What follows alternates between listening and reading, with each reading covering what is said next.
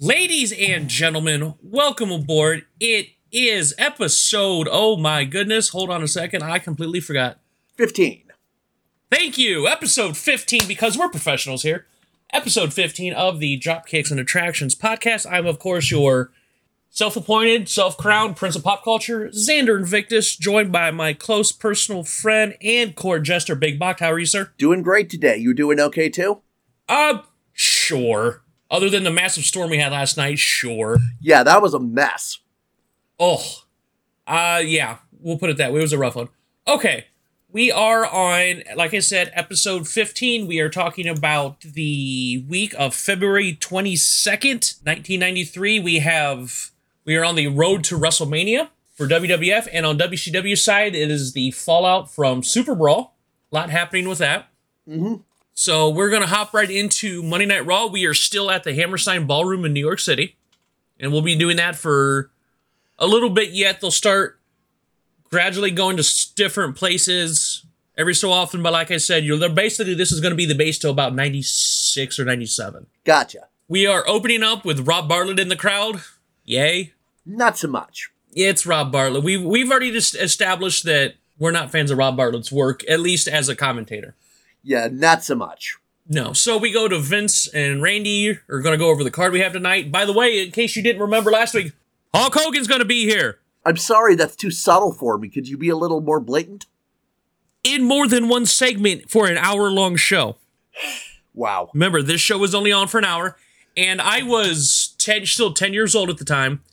I actually remember watching this specific episode on TV because I was excited that Hulk Hogan was going to be on TV because, once again, back in the day, this kind of started the whole different. This was kind of like the whole. Raw started the whole catalyst of we're doing stuff different, especially with it live every week, this, that, and the other. We've already discussed that you really didn't see uh, your big wrestlers at the time a lot on television like your Hulk Hogan, your Randy Savages, maybe on the other side your Stings and that sort of thing. You would see him occasionally on TV, but you would have to go to watch buy pay per views or go to house shows to see him. Yeah, I did know Hogan's name at that point in my life, so he was that big. Everybody did. To this day, you tell you tell. And I was just watching an interview about Bobby Heenan about how big Hogan was, and still is to this day. Right? About how you know people were mad. You know this to this day. If you tell if you go to an indie show or any show and you say Hulk Hogan's going to be there, to this day, it's not whether that you know you like him personally or whatever. If you go to, if you put that Hulk Hogan's going to be on a show, you'll sell out to this day in 2022. I guarantee you'll sell out. Even if he's just doing a meet and greet and charging 100 bucks for a picture, Wow. you will get a crowd. I, I don't know how much he costs. How I don't know how much he charges for stuff because he doesn't do appearances. He doesn't go to cons very often. The, the best place to honestly see him is he has a uh, kind of like a tiki restaurant in the Clearwater, Florida area. Oh, neat. It would be kind of cool to go see. But I mean, I'm just saying, like to this day, if you say Hulk Hogan's going to be on a show, you're going to get a crowd. Gotcha. Regardless, uh, they're going to go over the matches we have tonight, and of course, Hulk Hogan. He has two appearances, pre-recorded and then live. Mhm. So we're going to go into our first match of the day. It is Bam Bam Bigelow making his Monday Night Raw debut. We saw him at Royal Rumble, so this is his first televised debut of his on Monday Night Raw since he made his return in the fall. Going up against Scott Taylor, who everybody knows as Scotty Too Hottie. Gotcha. That's why he sounded familiar. He sounded familiar. Scott Taylor and Scotty Too Hottie. He's actually on the. uh He just left. He was released earlier in the year or late last year by WWE in their latest, you know, group because he was coaching down in NXT. He is uh still doing independence and still doing really well. He's wrestling. Oh gosh, all over the world now. He's England and all over America. Good for him. Great shape. Still doing the stuff. Everybody loves the worm. I I did get to do the worm chant once. Cool. It's a lot of fun. Anyways, at this time, he was still doing enhancement work. Obviously, Bam Bam is doing what he does with his power moves and his size. He's also quite agile. For the most part, this is Bam Bam the whole way. There was a one point where Scott Taylor gets on his shoulders, look like he's going to do some sort of like victory roll or some sort of move off the shoulders. And Bigelow just drops him with an electric chair drop. Yeah, that that's what that's called. And the one cool move I saw, I was like, oh, this is cool. He uh Bam Bam locks in the double underhook backbreaker, and it looked vicious. Yeah, that looked really nasty. That was a yikes. Yeah, that was a cool move. Uh, and then quick ending, Bigelow hits two top rope headbutts, and he gets the win. That was three minutes on the nose, and for an enhancement match, that wasn't bad at all. No, it was enjoyable. But, like enhancement matches can be fun to watch. Once again, we we had this discussion last week or last episode about Super Brawl. Good, and if you're a good enhancement talent, you'll find work. Right. And trust me, this is not the only time you'll see Scott Taylor on TV before he, you know, gets his shot. So we go to a studio interview with Vince McMahon and Hulk Hogan, rocking the good old 80s jeans tucked into some cowboy boots look that they had back then. Mm-hmm. And if you didn't know, uh, that was Hulk Hogan sitting there with him. There's a bunch of big pictures of Hulk Hogan behind him. And this was just what's what's with Vince is like, hey, what's next with Hulkamania? What's the deal? What's going on?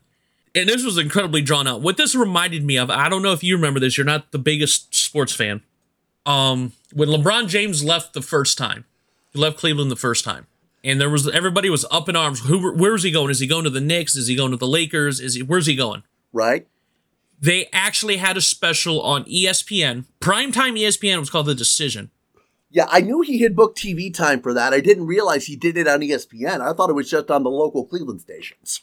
No, this was ESPN. I watched it. I was with a bunch of people, and we watched. I was living in New York City at the time, and we watched it, and the whole thing was just drawn out, drawn out, drawn out, drawn out Gotcha. until towards the end of the hour, they asked him where he's going. That's where you got the whole famous. I decided to take my talents to South Beach, where he went to go play with the Heat for a few years. right.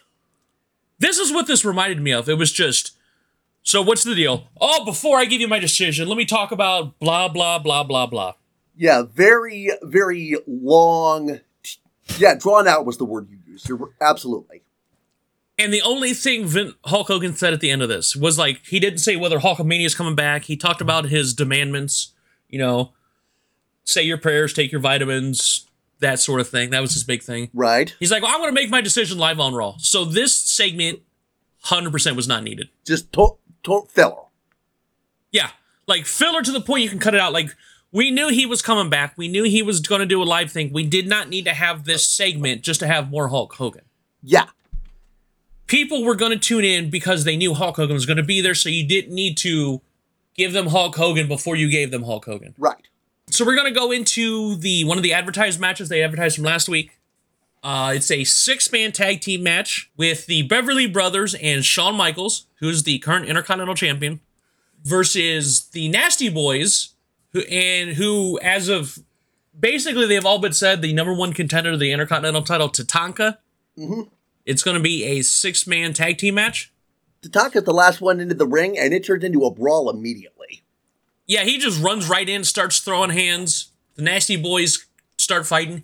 And I just I realized it doing this research for at least this episode. I had no idea. I remember watching them and liking them as a kid. I had no idea how much a, a blast it is to watch the Nasty Boys. Yeah, I enjoyed seeing them in this match. Yeah, like I liked them as a kid because they're like, yeah, we're nasty and we, you know, look at us, we're rough and tumble. And then I still can appreciate them. It's one of those I I liked them as a kid and I can appreciate them more as an adult. It's like they're not scientifically sound. You're not gonna. You're just gonna get. You want two guys you want to brawl with. You want to fight and throw hands. You call the nasty boys. Gotcha. That's what they did. Again, there's nothing wrong with having a type, having a having a, a role. Yeah, and they did that. They did that role great. Like if you wanted a tag team, you needed a tag team for a brawl. And we saw this because they'll they'll like toward, in a couple years they'll be a WCW for a, uh, one more big run around the 95, 96 time frame. That's, they they had the role. They filled it perfectly. Speaking of which, one of the big spots, and they did a right, right in early, the double pit stop, and that's what it's called, the trip to Pity City. And all it is is they take the other person, the bat, the their opponent's face, and legitimately rub it right into their armpits. That was a little that grossed me out a little bit. That was the pit stop. That was the trip to Pity City. It was funny because it, it I liked it because it fit well into what the Nasty Boys were. Mhm. They were nasty. Eventually, the heels take over early. They're going to isolate Knobs for a quick minute, trying to put pressure on him. Uh, Tatanka does get the tag early, the somewhat of a hot tag, and Michael Michaels quickly tags out because he wants nothing to do with Tatanka. Uh, there was already a match they had earlier. It was a tag match where he uh, Tatanka did pin Shawn Michaels. So Sags tags in, and he works on one of the Beverly's shoulders, putting pressure on the shoulder before tagging in Tatanka. Tatanka gets into an armbar at this point. Uh huh. He gets the armbar. Knobs tags in, and we go into commercial. And uh, we come back, and there's a crazy bump when we come back where Knobs is running running out of the Beverleys, and they backdrop him over the top rope to the floor. Yeah, that that was a good spot. That looked pretty painful. That looked painful because it looked like he cleared the ring fully with that and almost flat back that uh, backdrop. Yeah. Ow. Yeah. So obviously Michaels is in firm control. He's working on uh, knobs for a while. The Beverleys do a leapfrog attack where they have uh, the opponent's legs on one of their shoulders and the other one leapfrogs over one Beverly leapfrogs over the other to land on the other person's Yeah, back. that was another. That's something I haven't. Seen, I've never seen something like that before. And that looked, that also looked really painful. where I've seen that, and I know a lot of people that are listening to this that have watched wrestling within the last 20 years will recognize that. That was one of the big moves Charlie Haas and Shelton Benjamin did as the world's greatest tag team. That was one of their trademark double team moves. Gotcha. So I recognized it right away. That was one of their big spots. Michaels goes in for a charge, and Brian Knobs dodges it, and he hits the ring post, but they're still able to keep him from tagging in. So we get a double down after a shoulder block. Mm-hmm. And Tatanka gets the hot tag, and the crowd goes ballistic. Yeah, I could tell how loud that was. Like I've started pay- listening more for the crowd noise since you pointed out in Super Brawl what they were doing for Erik Watts. Yeah, which we'll get to that later on today. Later on in the episode, we see Yes. more of that. And the crowd goes nuts because Tatanka was very popular at the time. He was one of the more popular good guys at the time. He gets a nice power slam, and he's able to hit his finisher, the Samoan drop. He called it the end of the trail, I believe he called it. Mm-hmm. I'll have to remember that to look that up. But that was his finishing move. But the Beverleys break it up, and the teams start to brawl. And so, you know, you get that end of the tag team match brawl where everybody's fighting. Sean goes for his teardrop suplex. Remember, he was still using this as a finisher. The sweet chin music wasn't his full on finisher for a while mm-hmm. yet. Went for the teardrop suplex, but Tatanka's able to counter it into sunset flip and gets the pin and wins, and he gets another pin over the Intercontinental Champion. The good guys win. And that's a 12 minute, 40 second match. That was a good one. Oh, it was great. I enjoyed it. One of those everybody got their stuff in, everybody did what they were supposed to. It was great. I have no problems with it. Yeah, it did. It it looked unique. Let me say that. And I remember, I forget they. I I want to talk about it now only because I don't remember when the commercial break came in where they talk about ICOPRO and all that other stuff. They had um the commercial for those LJN action figures, the wrestling figures, and which is kind of funny because the British Bulldog's still in the commercial, and we just saw him debut in WCW last episode. Basically, it's one of those was, and it, it's great if you watch the Matt Cardona and Brian Myers. They do their whole thing about. They have a huge history about these figures. I think it's a good five hour episode Oh wow. where they go through every single wrestler that was released for this and the ones that weren't released. It's if you love action figures like they, you know, their Major Brothers wrestling stuff. It's I love their podcast stuff. Gotcha. Anyways, they go through all these figures and it's basically they all had one move. Like you could do a move with them. Mm-hmm. Kind of like you, you know, you can pull the arm back. He does a clothesline or an elbow, whatever. Yeah. I had one of these. There was out of every single series they had up until oh god, a long time because they were still doing. They Hulk Hogan had one. I did Andre have one. I don't think he did. I think he might have had one. But up until the point where they're doing Jeff Jarrett's and stuff, I think Jeff Jarrett was one that never got. There was a not released set that was supposed to come out. Anyways, I had one of those. I only had one of those figures ever, and I think I still have it my parents' house somewhere. Which one was it? I had the Jim the Anvil Neidhart uh, New Hart Foundation one with the yellow pants. Cool. Yeah, that was just one of those. It's like I had one. Like every a lot of kids had a bunch of them. I had one, but that's why I, I played it with all my other action figures and stuff because you know, you know, kids were doing the multiverse years before the Marvel ever did. Oh yeah. Oh yeah. We would we would have GoBots fight Transformers and GI Joes fight Transformers and wrestlers would fight the GI Joes and I'd have ninjas fighting cowboys. We were doing multiverses years before Marvel did. and I know you did too. Oh yes, I absolutely did. Anyways, I just another tangent. If any you guys know by now, I love a good tangent. Oh yeah. So we go to the next to last match of the episode. It is Crush making his Raw debut against Terry Taylor. You know, I mean, he made his debut, but this is his wrestling debut. He was on the first episode, Right. but this is his in-ring debut on Monday Night Raw. Yes. Wrestling Terry Taylor. And I like it that Terry Taylor goes to kind of obviously Crush has got the huge size advantage. Right. Terry goes to push him. Crush is like, nah, I'm good. Pushes him back, floors him with one shot. Oh yeah, that was painful. And I had no idea that uh Crush could drop kick like that. That was a pretty good drop kick for a man that size. It was. Really was. Because you know, guys that size were not doing Brian Adams at the time, his name is Brian Adams. Uh, guys his size were not doing drop kicks in '93, Right. or if they were, they didn't look like that. That was a nice one. And then press slam because you know he's very strong guy. Yes. Very, very apparent. Yeah, uh, Taylor eye pokes him and teams over the rope to take over. Uh, Rob Bartlett doing another horrible impression. This time he's talking about Arnold Schwarzenegger Yeah. because about the Hulk Hogan supposedly being on the council, the health and fitness, Children's Health and Fitness Council from the president. Right. That Arnold was Arnold Schwarzenegger was the person for a while that did head that up. I do remember that as a kid. I don't remember that. Basically, it was the whole. The idea was it was the council about trying to get kids to exercise more, eat better, you know, go outside more, that sort of thing. Gotcha. we, we you know we're trying to you know be healthy you know go out and play some football or run and you know ha- have an apple that sort of thing they didn't browbeat you but it was here this is going to make you sh- get stronger when you get older Right. that's basically what it was and so bartlett's arnold was mad because there was talk that hulk hogan was going to take over and it was just like oh the less bartlett the better Agreed. Like he he's trying, but it's just not working. i don't even think he's trying i think he thinks he's funny That's another good way to put it. I don't think he's trying to be funny. I think he thinks these are awesome, and they're not. And you're gonna see it even worse next week. Gotcha. And it's, uh, I hope you like Elvis. Well, I'm just gonna put it that way. oh boy. Anyways, so Crush is able to power out of a chin lock, but Taylor gets a jawbreaker and a neck breaker for two count. And he goes flying as Crush kicks out of that. Oh yeah, he just I always like that move when it's a smaller guy trying to pin a big guy and the guy the big guy just press slams him out of the kick out. He don't kick out, he just presses him from horizontally. Yeah. That was great. Crush is able to fight back with a reverse atomic drop and a nice stiff clothesline. He hits the Tilt-a-Whirl Backbreaker in a move that you haven't seen yet, but I've told you about it. He he locked in the Cranium Crush for the win, Yeah. That w- where he just squeezes the guy's head like a coconut. yeah, that looked painful even ugh. Yeah, and there would be times where he'd he'd lock it in, and while they're sitting down like that, and he would just lift them up off the mat and slam it back down while he's squeezing their head. Yow.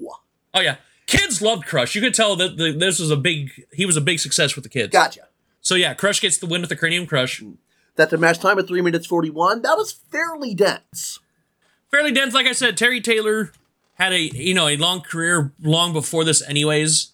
Talent wise, Terry Taylor was great. So you know you could always he could always count on him to at least try to, to have somewhat of a decent match. Right.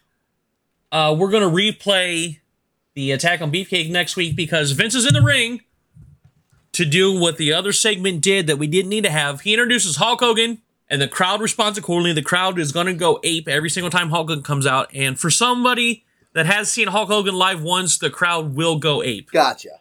I have been able to see Hulk Hogan live at Monday Night Raw one time. And I remember this. I was with uh, a couple good friends of ours. We went to Monday Night Raw. This was 2006. I actually remember specifically because they came out during one of the commercials to say that Stephanie had had her first child. Oh neat. I actually remember that happening. This was during when Hulk Hogan was having the feud with Randy Orton and he was going to come out. And they're like, coming back from commercial, Hulk Hogan. We're like, ah, man, boo. Hulk Hogan, he's a jerk. We're not going to, we're going to boo him. We're going to do it. And as soon as Real American hits, we're singing it like we're four year old again. We're going, I am a real American. Yeah, I swear to you. I believe it. You boo him all you want, but as soon as that music hits, you start cheering for the guy Oh yeah. it, it I prove positive it, it does it. Anyways, uh Hulk Hogan, he comes in and he says Brutus is okay. No severe damage. They kind of busted his nose up a little bit, but he's fine. And Hulk wants to thank two people. God and surprisingly Jimmy Hart. Yeah, Jimmy Hart had the face turn last week as he tried to stop DiBiase and IRS. Yeah, uh, he was Hulk Hogan was surprised that Jimmy Hart would do would do that. Hey, thanks Jimmy Hart. He also announces that he is back in the WWF. The crowd still goes wild for this because he was out doing movies, and one of those movies we discussed in episode two was uh, Mr. Nanny. That was, a fun movie. It was a fun movie. Uh, so Brutus comes out. He's draped in the red and yellow because Hulk Hogan's out in the red and yellow. He has Briefcake has what he likes to call titanium, not titanium, titanium steel plates in his face. Hmm. He also thanks the big man upstairs and Jimmy Hart for doing what he did. So Hulk Hogan says he's going to start taking stuff from Money Inc.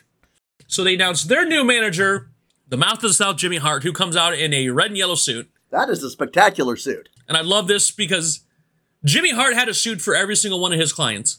And it would be funny, like especially on big shows like pay per views, if more like he'd have more than one client wrestling, Jimmy Hart would have a suit for each one of them. Cool. Like he'd have a Nasty Boys suit, and then let's say Dino Bravo had a wrestle, so he'd come out in a Dino Bravo inspired suit. It was great. That was when it hit the suits and the megaphone. He always had his megaphone with him. Gotcha. Jimmy Hart just basically waxes poetic all over Hulk Hogan. And they announced their team name. They're going to be known as the Mega Maniacs. And basically, they're they're calling out. They're going to go after Money Inc. and rule over WWF because this is going to happen forever. Hulk Hogan's going to be there forever. This is the only Raw he's going to be on until 2002. You wow. Yeah, Hulk Hogan. You don't see him on again on TV until the NWO invades WWF in like 2002. Well then. Yeah, the whole oh I'm coming back, brother, and I was like, yeah, we'll see how long he is because of WrestleMania nine. We'll talk about that fiasco. Yeah. But yeah, this is his, uh, and I looked it up just to make sure. Yeah, this is his only appearance until 2002. So don't get used to seeing Hulk Hogan on WWF TV anytime soon. Mm-hmm. You'd see, you're gonna see some like pre-recorded promos for stuff, but he's not live in the crowd for another nine years. Anyways, uh, we go to our quote unquote main event of the night: The Undertaker versus Skinner the Gator Man. Uh, this is weird because as soon as they go, they have their entrances. They go to commercial. They come back from commercial, do the entrances, then come back, and then go to commercial again. Uh, they come back. Skinner clotheslines Undertaker over the top rope. Uh, he grabs his gator claw, wraps it on his Undertaker's neck. Guess what? Show's over. Yeah, that really caught me off guard. How long was that? That was a minute 17. And they said, oh, yeah, we'll have the footage next week, blah, blah, blah. Guess what? They didn't show it, did They they? don't have the footage this week. We never. Are we going to assume that the Undertaker's going to beat Skinner? yeah, it's a pretty safe bet. Yeah, we know. We don't know. We never see it again. We we don't know what happens with this match. They never showed it again. They never showed the ending. But they do announce that Bret Hart is actually going to defend his WWF title live against one of the Headshrinkers next week. Yeah, looking forward to that one. Yeah, that'll be that should be good. And uh, that's Raw. Like I said, the first Hulk Hogan segment was not needed because it said absolutely nothing. It did absolutely nothing. Just total filler. Yeah. My favorite match was the Undertaker match. That fragment? No, I'm just joking. I'm, I'm just bullshitting you. No, the six man tag was great. My favorite was the six man tag. Yeah, the six man tag was the only thing that really did anything. The other, the, the rest was just enhancement stuff. Yeah, but they but they still did their like none of them were bad. None of the matches were bad. Agreed. Save for the last one, which I don't get that. They could have saved that for another. They could have re- re- recorded that and saved that for another episode. I don't know why they did that the way they did that. Yeah, puzzling. Yeah, the six man tag was great. That was my favorite match of the night. So we're going over to WCW Saturday night of February 27th, 1993. We're closing out February. By the way, I counted 13 matches. Yeah, this was a very, very dense episode. 13 matches for a two hour show. Uh, so we open up Jesse and Jesse Ventura and Tony Schiavone. Open up. They say Flair will be there. They're gonna they run down the card for some of the bigger matches of the night. And the cameras pan over. They show Flair is actually going through the crowd and walking around ringside. So we'll see what kind of effect Flair has. Like I said, he was just in WWF a few weeks ago, Right. but he's back. And he's gonna be in. He's actually gonna be in uh, WCW for the duration of their existence. So for got another good eight years. He's got security with him too as he's going through the crowd. Yeah, he's still got that that entourage with the Garth Brooks microphones that we saw at Super Brawl. Mhm. That's gonna be his thing for a little- at least for this week. You're still gonna see his entourage. And uh, we're gonna go ahead and just jump into the first match because everybody was already in the ring while Flair was walking around. It is the Wrecking Crew who got screwed out of being in Super Brawl versus the Cole Twins. And can we talk about the gorgeous flat top mullets the Cole Twins had? That was that's a very loud hairstyle. Like I had trouble hearing the announcers over that. Plus, they were bright blonde too, so you couldn't hear or see. Yes. So, um, anyway, obviously the Wrecking Crew is in early control. They're doing what they do, the Smash Mouth fight fighting style. Fury misses an elbow, and Cole one tags in Cole two. I couldn't tell them apart. I I it took me a while to take my notes on this because I was being super careful about who was who. I couldn't tell, so I'm just gonna go. I just call them one Cole tags in the other Cole. Okay. Yeah, it was anyways. Good tag chemistry. Obviously, they're they're they're obviously twins, so they got that good Rapport. rapport as twins. Good chemistry. Nice double elbow. They had a nice double elbow before the Wrecking Crew takes over. Mhm. And uh, Fury hits a huge shoulder block. One of the Coles fights out of a camel clutch, but I kind of like what Fury did. He used the momentum as he's going forward. He's he the the one Cole fights out of it, throws Fury forward, and he uses that momentum just to clock the other Cole to kind of like keep make sure the tags don't happen. Yeah. Um, Rage comes in with a big choke slam and locks in a single leg Boston Crab. Mhm. Once the the uh, Wrecking Crew's in firm control. We get a nice power slam from Fury. Rage gets a nasty looking clothesline. Rage also goes for a flying nothing. Gets booted in the face. Cole gets the hot tag. Right. So we're getting towards the end of the match. Everything's breaking down. The Wrecking Crew goes for the Wrecking Ball, but one of the Coles blocks it. They lock in the backslide for the win and a massive upset. Massive upset. That's eight minutes, four seconds. And there was always a funny there was a funny thing at the end where Jesse's interviewing the Cole twins, and he can't tell them apart either. And they're like, "No, I'm this one. No, uh, well, I'm this one." It was kind of funny. I, fi- I found it sort of humorous. Yeah, playing twins like that, it, it, it'll, it'll always get at least a chuckle out of me. And uh, so we go into our next match. Favorite of the, you know, we're both fans of this guy on the show. Two Cold Scorpio Yes. versus Shanghai Pierce, who does have Tex Slazenger ringside. Mm-hmm. You're gonna get speed versus power. This is what you're gonna get. Yeah, that's exactly what I was expecting as as it was announced. Yeah, the quick smash mouth versus the the smash mouth versus the quick the quick. Right. Pierce does get a few blows in at the at the start, but Scorpio tags uh, drop kicks him over the top rope. Lumber, no, it, it was his momentum, so it doesn't get a DQ. We're still confused over that. Pierce is taking his time on the outside. Talk to Tex for a little bit. So Scorpion answers and gets both of them with a double clothesline. Yeah, that was a good one. Uh, Scorpion goes for a drop down, but Pierce just drops him with a, drops an elbow on him and hits a backbreaker for a two count. Mhm. And while the the uh, ref is distracted, Slazenger starts choking him, choking uh, Too Cold Scorpio with the bull rope. Yeah, right after that, Scorpio gets a vertical suplex, and that's a Scorpio gets hit by a vertical suplex. That's a two count. Uh huh. And Scorpio's able, he's able to fight back. He gets more kicks. He gets the corner splash, and he's trying to get that momentum to get going again. And Pierce is able to accidentally hit both Scorpio and the ref. And this was kind of a cool spot. So what they were looking to do, well, the ref was down. Pierce and Slazenger both grab the bull rope. They're going to look like they're going to clothesline Scorpio with it. So what he does is while they're coming towards him, he jumps and splashes himself across the rope. And when it does, and it causes the momentum causes the two men to run into each other and just collide. I thought that was a cool spot. I agree. I, I like that. Look, it looked painful. It looked painful. It did its job. And so Scorpion, Scorpio, excuse me, comes off, hits his tumbleweed leg drop, and he gets the win. Four minutes, fifty-five seconds. Pretty dense again, but it, it worked. Yeah, I liked it. I had no once again no problems with this match. No, no problems. Right into the next match. We're in match three already. Uh, we get the good old Johnny B. Bad versus Mustafa Saeed, who was in uh, who was on a couple episodes ago, Mhm. and we see that Johnny B. Bad's got his elbow taped up, and mentioned that Max Payne was injured his uh, right elbow using that the painkiller. So Johnny's working with that injured elbow. Mhm. And it looked like Bad. The thing I noticed that Bad looked like he was going for some sort of slam on Saeed, but it didn't look like there might have been some sort of miscommunication or something because it didn't look like he got it all. Yeah, I, I saw him catch Mustafa at some point, but couldn't hold him, probably because of the elbow damage. It, they could have been working off that too, sure.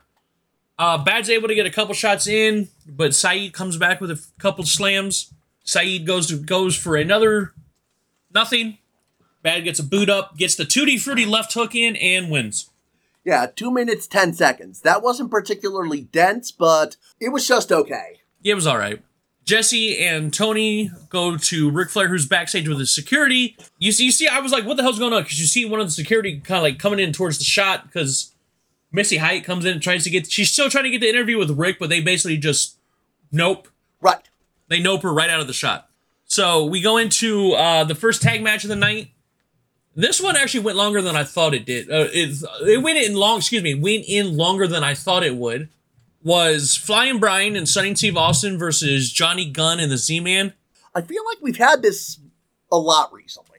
We have, but uh, they're basically like I said. Pillman and Austin are basically the Hollywood blondes, all in but names, and then they'll get you know the eventual matching vest because they got the matching trunks. Austin's doing the little camera hand motion. They're basically the Hollywood blondes in all but name. Gotcha. And Zenk and Pillman are going to start off. They're just paintbrushing each other. And you learn there's only one way to to slap somebody across the face right when you do it in wrestling. And how was that? You slap him for real. Okay, There's no way to fake that. If you're gonna slap somebody, just straight slap them. gotcha. That's the best way to do it. Just slap him in the face. Uh, yeah, Gunn gets a quick tag in, but Pillman takes over. He tags in Austin. Yeah, they're, they're slugging it out for quite a while after Austin comes in. Oh yeah, Gunn's just raining fist down on Austin. He goes for a roll up. Austin does kick out.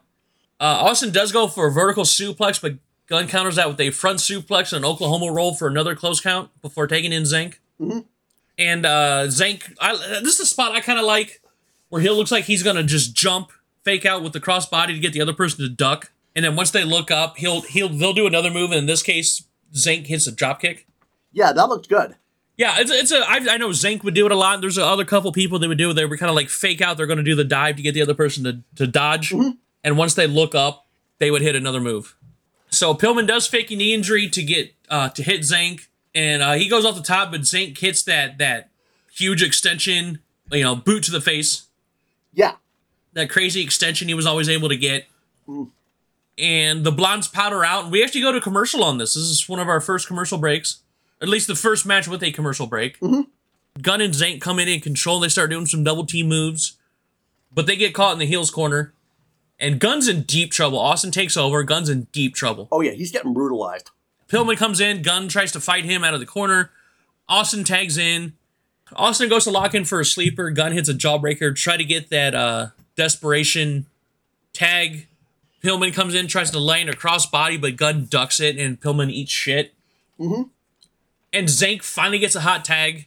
And I also noticed that if you watch the hard camera side, you know, the camera's facing the crowd. Mhm.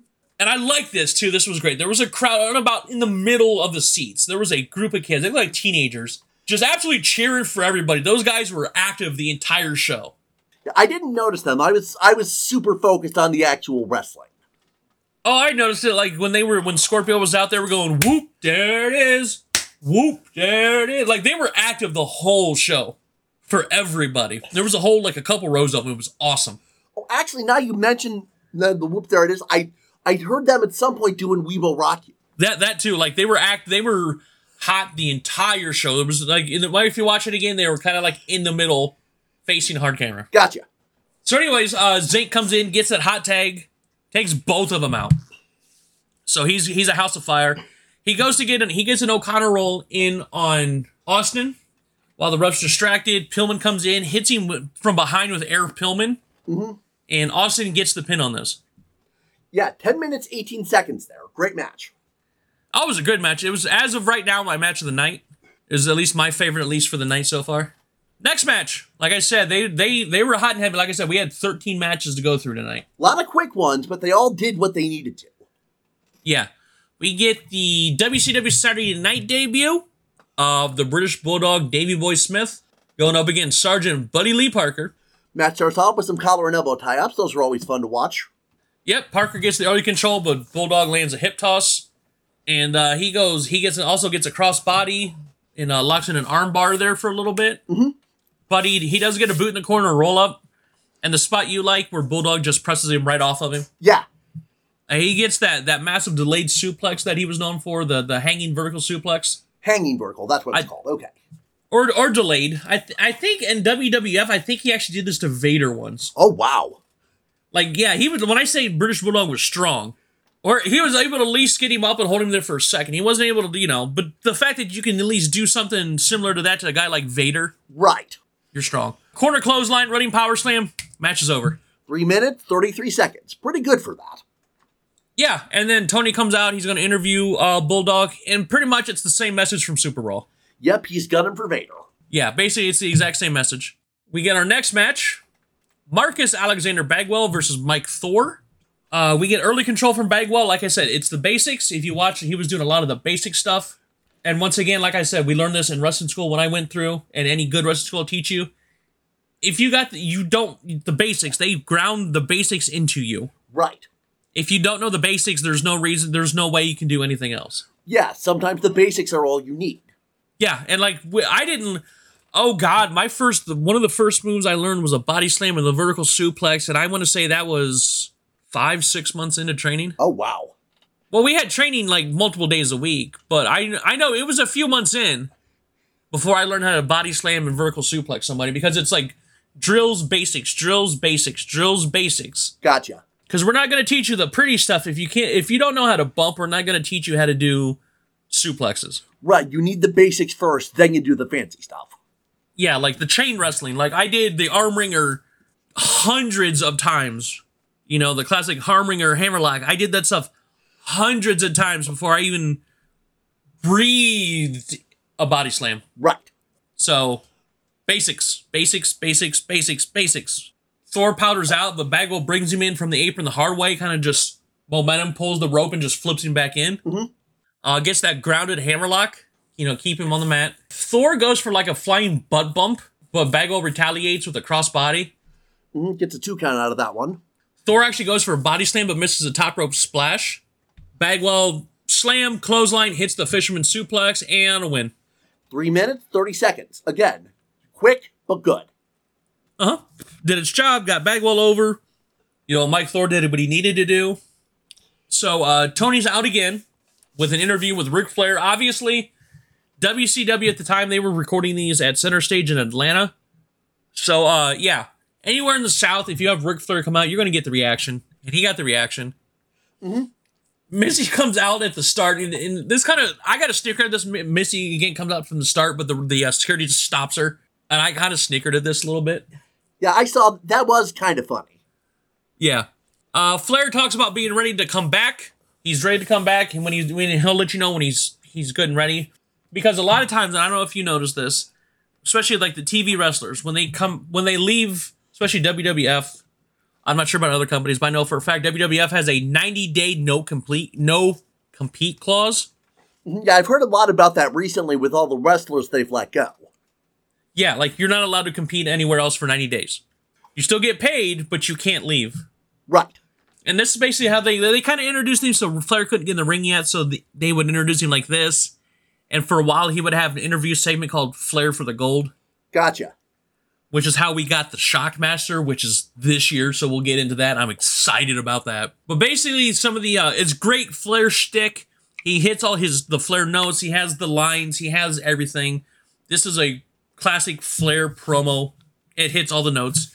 But specifically, he calls out Barry Windham, Dustin Rhodes, and Vader. Basically, he's like, if you have a belt, I'm. So, people with belts, be careful. Right. Uh, so we go into our next match Max Payne versus TC Carter. Max Payne got nice height given that back body drop. There was some nice height. Yeah, I saw that. That was very nice. Good air. Because that's another that's another move that both people work on. That was another move I learned how to do, and it's something that the guy's lifting you up, but you're basically flipping yourself over. So that's a good move for both of them. Gotcha. And uh, also landing a huge suplex. Big body slam for Max Payne. Softens the arm. Shoulder breaker. He drives Carter's shoulder into the corner a couple times, locks in the painkiller for the win. That took two minutes and 12 seconds, after which we have Tony Schiavone interviewing Max Payne. Uh huh. He basically, Max Payne surprisingly calls out Ric Flair. Yeah, like, what about me? You talked about them. What about me? Yeah, I was like, ah, ballsy on you, homie, but hey, you do you, boo boo. Gotta get your, hey, maximize your minutes. Right. Uh, and we get uh, the natural Dustin Rhodes, huge fan of uh, here on the show, versus Wild Bill Irwin. And Irwin's a little bit controlled, but Rhodes levels him with that famous clothesline of his. And we see that Paul Orndorff actually comes out to the announcer table in his robe, and basically he's trying to insert himself as the the next in line for a U.S. title shot. Right. Uh, nice take. Rhodes got this nice slick looking takeover before Irwin hits a side slam. And they go back and forth, and Rhodes goes for this cool looking, kind of like a different version of Bulldog. He kind of leaps with it. It looked a little like a sling blade to me. Almost a little bit without the spin, but Irwin landed weird a little bit. You can tell Irwin kind of almost like he kind of slipped a little, slipped out of the, the hold a little bit. hmm I did see that. It landed weird. It landed weird. But obviously, that was the finish. Three Bulldog, three count, match is over. Yeah, three minutes and one second. Not a lot happened there, but it got Dustin over, so that's what we needed. Yeah, and Orndorff basically calls, like I said, Orndorff's going to call out Rhodes for title shot. Rhodes is like, hey, I'm here. You know, he's a fighting champion. He'll take on anybody. Right. We get the DNA podcast debut of Van Hammer. Uh, they're still talking about his arm wrestling tournament. They're they're still working on that storyline with him and Big uh, uh, Vinny Vegas. Mhm. We'll see how that turns out. Van Hammer lands a couple body slams. Baker powders out. He gets back in. Hammer gets a double under, underhook suplex and a weird dropkick that didn't look like he got much air on it. It landed weird. Yeah. Like he got maybe up to the guy's hip. Uh, bas- so Baker powders out again. When he gets back in, Hammer drops him and drops Hammer with a suplex. He it looks like this was really weird. Like this match did not work. Like Baker looked like he was trying to give it a kick, and somebody messed up something somewhere because it looked weird. Like they just got confused what they were supposed to do. Yeah, something something was screwy about this match. So Hammer answers with a clothesline back suplex. He hits his finisher with a rebound suplex, and the match is over. Yeah. That one's three minutes, 23 seconds. This one wasn't that good. Yeah, no, this might be the my least favorite match of the entire episode. I th- I'm going to agree with you on that, at least at this point. So we go to another tag team match. It is Vinny Vegas and Big Sky versus TC McCoy and Terry Tra- Travis. And if Big Sky looks familiar, this is where our pop culture comes into play. That is actor Tyler Mane, who uh, wrestled for a short time in WCW. The name sounds familiar, but I can't remember anything he's done. If the name sounds familiar, he was Sabretooth in the original X Men trilogy. That's what he was most known for. Oh, neat. He's done, you know, I mean, he's acted in other stuff, but most people are going to recognize the name as he was Sabretooth. Gotcha. So if you've seen at least X Men, or at least the first three X Men movies, The Fox ones. that's Tyler. Yeah, that's Tyler Mane. Gotcha. Actually, no, Fox did all the uh, X Men movies all the way through. Oh, right, right. Yeah, but at least the original trilogy, Yes, gotcha. he was Sabretooth. Anyways, so Vegas, he gets full control early, but we're gonna. This is the first time we've seen Big Sky. This is the first time I remember watching him. Period. But uh, Big Sky comes in. He looks to shove McCoy in the corner, but I don't know if it was momentum or somebody tripped. But McCoy just kind of stumbles out of it. Yeah, it looked like he was forcing McCoy to tag Travis in. a little bit, but it looked like somebody somebody stumbled somewhere. But uh, Sky answers with a huge clothesline. Travis does tag in, but he eats a huge choke slam. Vinny tags in, hits a clothesline. Travis or uh, Sky comes in, hits Travis with you know the huge slam and a Samoan drop. Vegas comes in, Snake Eyes, match is over. Yeah, four minutes, 32 seconds. This was also underwhelming. It, but it was it wasn't bad. Some of the other besides some of the other tag matches, this was not there, but it wasn't awful. No, like I said, just underwhelming.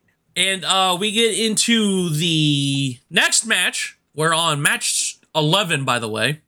Wow. Th- yeah. The Barbarian versus Rip Rogers. I loved this match. This was great. This was funny.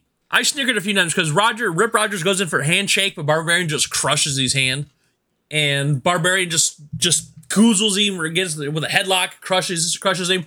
Rip Rogers was selling his ass off this whole thing. Yeah, he was really making Barbarian look strong. Yeah, this like I said, Rip Rogers has trained a lot of people on t- that are on TV now. So this is and like this is where you, when you know your role in a match. Like every time he would do something, it would just be like he got shot. It was I had a blast watching this match. Yeah, it was it was fun. It was fun. It was fun. Uh, there was a massive clothesline barbarian about partway through, but like absolutely nothing Rip Rogers was doing was phasing the barbarian at all. Yeah, he was just he was trying his heart out and it just wasn't working. And every time Barbarian would hit him, he'd sell it like death. It was great. Yeah. And Barbarian, basically, this was the whole thing, the whole match, but Barbarian would hit a huge boot for the win.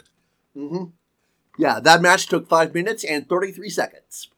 And it was awesome. It was. This is where, and we've talked about, like, a big example of this is this past year, this most recent WrestleMania this year, where you had Johnny Knoxville versus Sami Zayn. And they did a lot of jackass shtick. They even had Wee Man body slam Sami Zayn at one point. For a match, does a match quality like this was a this was a squash match. Yes. But it was a blast to watch because if you're having fun watching the match, sometimes you can get past the whole there's not a lot of wrestling, or the wrestling may not be more than wrestling may not be the greatest. But if you're having a blast watching the match, that's all that matters. Yeah, sometimes you can turn your brain off and just enjoy the spectacle. Because you can have a good three, four star match with not great wrestling, but if the story's there or it's super funny, that it's funny when it makes sense, or the story's there, Right, right. you're good. Not every wrestling, not every match has to be a clinic. Gotcha. We go to our next, our penultimate match of the evening, a tag team match of Steve Regal and Erik Watts versus Bob Cook and Chris Sullivan. Mm-hmm. Which anytime Steve slash William Regal's on TV, you know I'm happy. He's in my Mount Rushmore, so we've already established this. So he's early control. He basically both he's taking on both members. He's taken over control pretty well. Mm-hmm. Uh, Watts tags in, and oh my god, the boos and Erik sucks chants were loud today. Yeah, the crowd soured immediately. Yes, like the the the whole Erik Watts experiment is dunzo. This is where this is why nepotism does not work. I think he was continuing to improve in this match, but he still wasn't where he needed to be. His, like I said, we try not to talk ill about people too much, Right. except Rob Bartlett. The thing is with this, with where his ability was at at that point, he should not have been on television, at, or at least television at that level with his ability he had at the time. Agreed. This is why nepotism rarely works in wrestling. Right. So, anyways, he had some basic arm drags, arm bars, you know, the real basic stuff before tagging back in Regal. He, Watts gets tagged back in. He goes to do a monkey flip, but it's blocked, and Sullivan tags in. And uh, Regal is quickly tagged in. He's starting to throw some some nice stiff kicks on both men in the corner Yeah. before Sullivan can take over.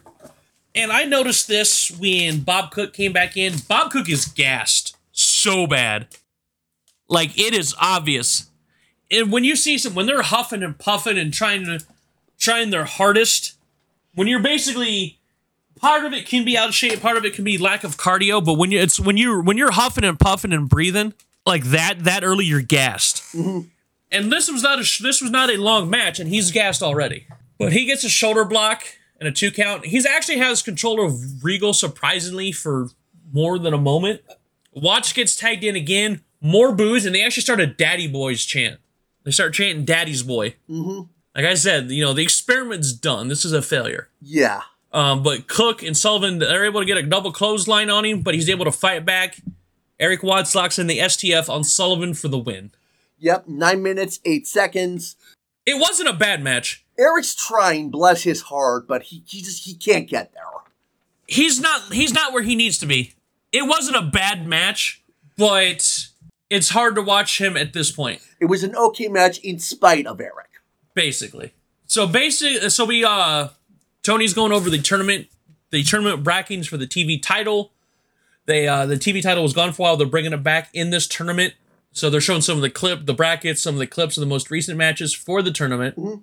And we come back from commercial and we get a returning Arn Anderson, who we have not seen on television since the start of this podcast, because this all goes over the attack with against Erik Watts. Right. He said all the the Arn with the apathy is gone, and all the returns and all the new title holders is getting him fired up, and he's ready to fight Erik Watts again.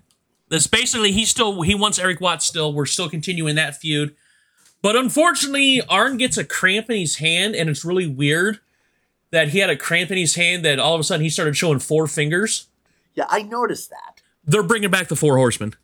Oh, that's what that was a reference It's to. the four horsemen. Like anytime you get like an Arn or Arn Anderson or Ric Flair, they show up the four fingers. That's the four horsemen. You can never not get excited when you see the four horsemen. Gotcha. I didn't realize that was a that was a, like a hand signal. That that was the four. That's whenever you see him throw up the four fingers, it's the four horsemen. Okay. I'm excited. It's the four horsemen are coming back. Woo! Speaking of horsemen, one we're in the last match of the episode of this episode and ours. It is former four horsemen Barry Windham, who is the NWA World Champion after beating Great Muta, going up against Brad Armstrong, former light heavyweight champion. Armstrong does have early control on Windham doing what he does. He's very quick, so he does what he needs to do. Uh, Windham's able to fight out of a headlock and land a back suplex. Mhm.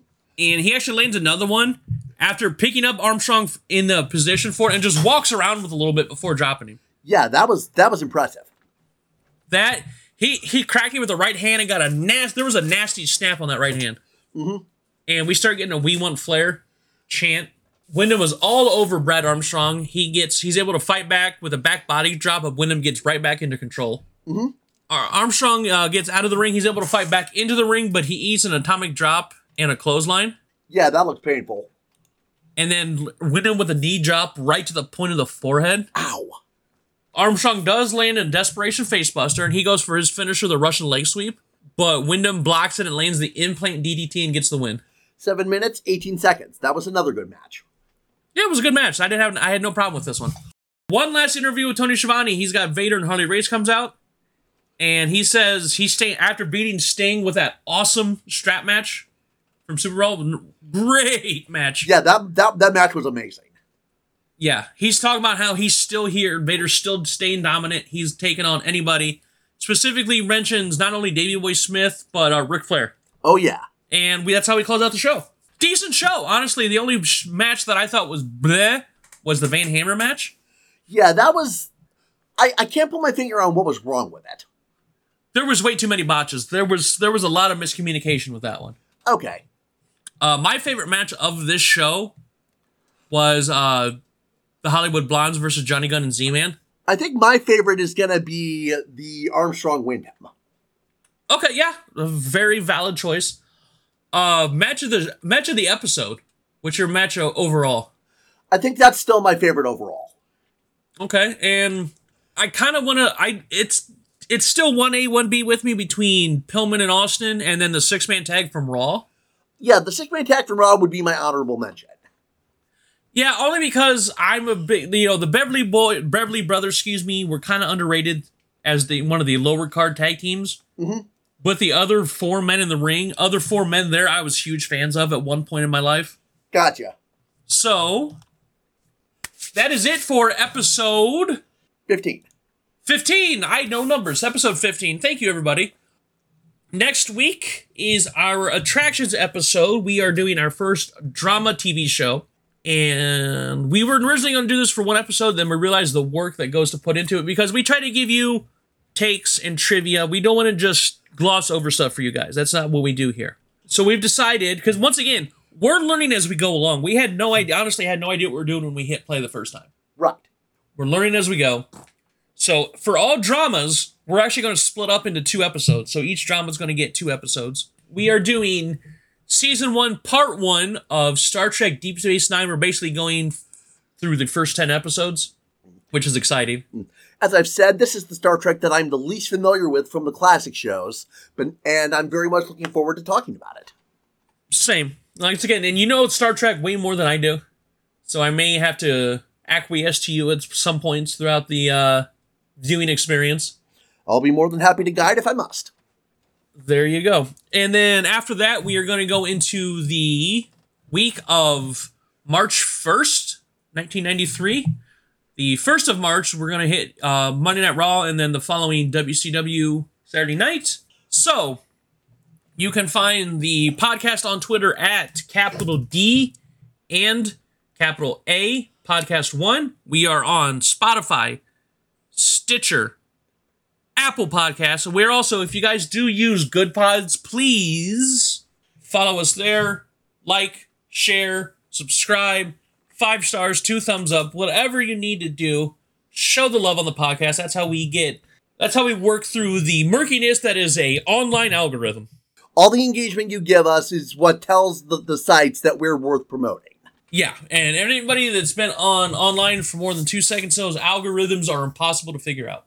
So you can find me on Twitter, Twitch, Instagram, golly goodness, most social media websites at Xander Invictus. And I can be found on most socials at Big Bocked. So thank you very much, everybody, and we will see you next week for the first half of season one of Star Trek Deep Space Nine. Take care.